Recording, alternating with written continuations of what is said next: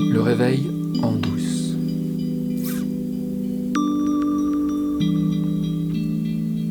Le réveil en douce. Le réveil en douce. Le réveil en douce. De quoi ça va parler ça Le réveil en douce?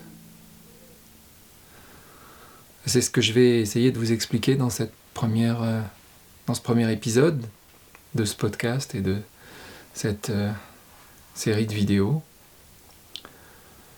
De quoi on va parler? On va parler de réveil. Le réveil, on sait tous. Est-ce que je vais être inclusif? Ouais, je vais essayer quand même d'être inclusif. C'est drôle d'ailleurs, parce que depuis que j'ai pris conscience de l'inclusivité, j'ai de plus en plus de mal avec le français. Euh, je trouve que le français est une langue euh, sexiste. Bref. Pourquoi j'ai appelé ça comme ça? Alors, il va être question de réveil. Alors, c'est pas le réveil euh, qui nous arrive tous les matins, c'est pas non plus l'objet, le réveil qui sonne et qui nous sort du sommeil. C'est pas non plus le, réveil au sens réveillez-vous, Là, faut se réveiller là. Vous voyez pas tous les problèmes qu'il y a dans le monde, vous voyez pas tout ce qui se passe, il faut se réveiller là. C'est pas non plus de ce réveil-là dont il va être question. Non, il va être question de quelque chose qui a plus à voir avec euh, la traduction anglaise du mot awakening.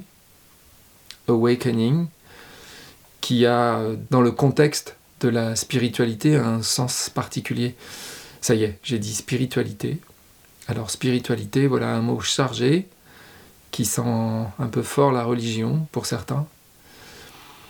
Et euh, je préfère le déminer tout de suite parce que oui, il va être question de spiritualité dans ce podcast, dans cette série de vidéos, mais on va vraiment parler de spiritualité à distance de, toute idée religieuse, c'est-à-dire euh, sans Dieu.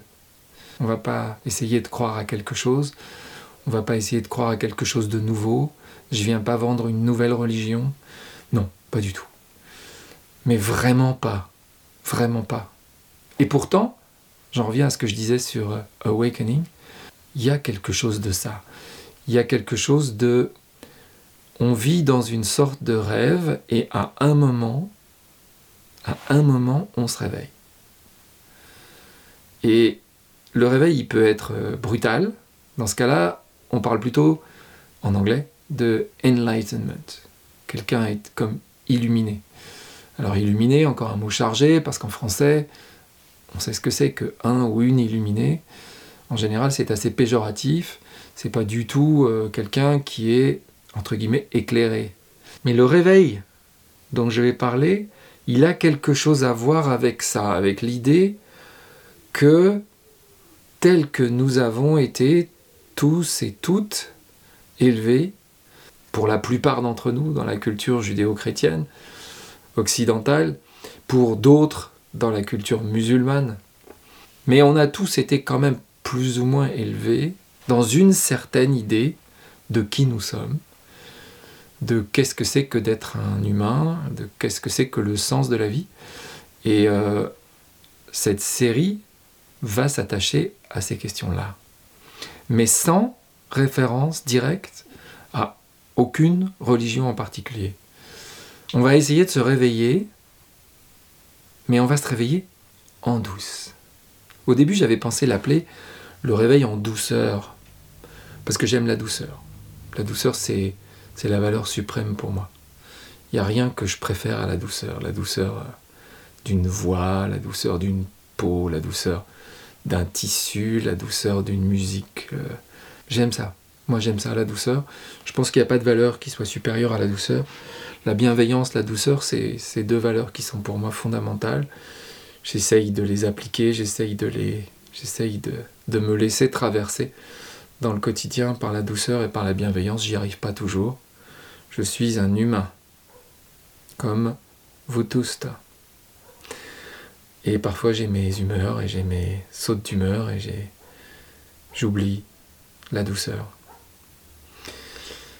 Donc oui, j'avais pensé appeler cette série Le réveil en douceur, mais euh, il s'avère qu'il y a déjà un podcast qui s'appelle comme ça, euh, de la radio-télévision suisse. Du coup, je me suis dit, le réveil en douce, c'est pas mal ça. C'est pas mal, c'est plus intéressant en fait que le réveil en douceur, parce que le réveil en douceur, c'est presque trop évident. Le réveil en douce, vous savez ce que c'est que de faire les choses en douce, quoi.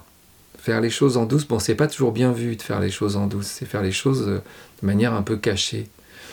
Mais quand il s'agit de soi-même, puisque dans cette série, on va surtout parler de nous, de nous en tant qu'individu, en tant qu'expérience subjective de la vie, ben faire les choses en douce pour nous-mêmes, c'est peut-être vachement bien. Surtout, surtout dans la culture dans laquelle on baigne, qui est une culture de l'ironie, qui est une culture du jugement, y compris du jugement sur soi, et où on a intérêt parfois à faire les choses en douce si on veut que ce soit efficace, que ça marche. Parce que si on les fait de manière trop frontale, on va être confronté à son propre jugement et au jugement des autres. Alors on va essayer, dans cette série, on va essayer de se réveiller en douce. Je ne vais pas en dévoiler plus, juste vous dire deux mots sur ce qui m'a poussé à me lancer dans cette aventure-là, complètement nouvelle pour moi. J'ai pas l'habitude d'être devant la caméra, en général je suis derrière, puisque je suis cinéaste, que j'ai fait des, films, et euh, depuis des années.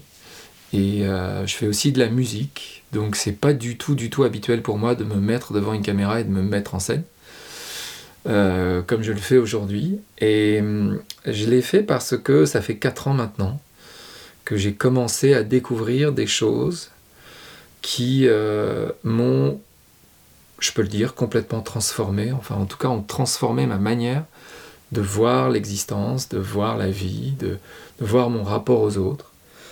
La chose la plus incroyable et la plus spectaculaire que ça a provoqué, c'est la disparition quasiment complète de quelque chose qui était mon identité, la timidité. J'étais quelqu'un de timide, j'étais quelqu'un qui ne supportait pas l'idée d'adresser la parole à quelqu'un si la personne à qui j'adressais la parole ne savait pas qui j'étais. Ça m'a jamais posé de problème de, parler en public, euh, parce que quand je parle en public, quand par exemple je présente un film que j'ai fait, je sais que tous les gens qui sont dans le public savent qui je suis. Donc la glace est déjà brisée. Par contre, si je dois demander mon chemin dans la rue, en tout cas c'était le cas pendant des années, j'ai des palpitations, j'ai un nœud au niveau du sternum, et souvent je préfère ne pas le faire, ou alors je le fais faire par quelqu'un d'autre, quelqu'un qui est avec moi, parce que c'est pas possible, parce que c'est trop dur, parce que c'est trop difficile, parce que ça me met en vulnérabilité, que je ne me sens pas capable de le faire. J'ai beaucoup, beaucoup travaillé sur cette question-là. J'ai travaillé d'un point de vue psychologique et ça n'a rien fait. Ça n'a rien changé. Ce qui a changé les choses, et ça l'a fait graduellement, ça n'a pas été une révélation, ce qui a changé, c'est quand j'ai compris que je n'étais pas la personne que je croyais être quand j'allais au-devant des gens pour leur poser une question. Pour moi, ça a été une révélation complète. Et, et le réveil en douce va parler de ça. Il s'agit vraiment de conversation. Même si c'est moi qui parle tout seul devant la caméra, chaque vidéo est une invitation à parler avec vous, à évoquer avec vous les sujets que j'évoque, à, écouter vos questions et à essayer d'y répondre avec ce que j'appelle mon nouvel éclairage. Si d'ores et déjà ça vous donne envie de, converser avec moi, eh ben je vous invite à m'écrire tout simplement.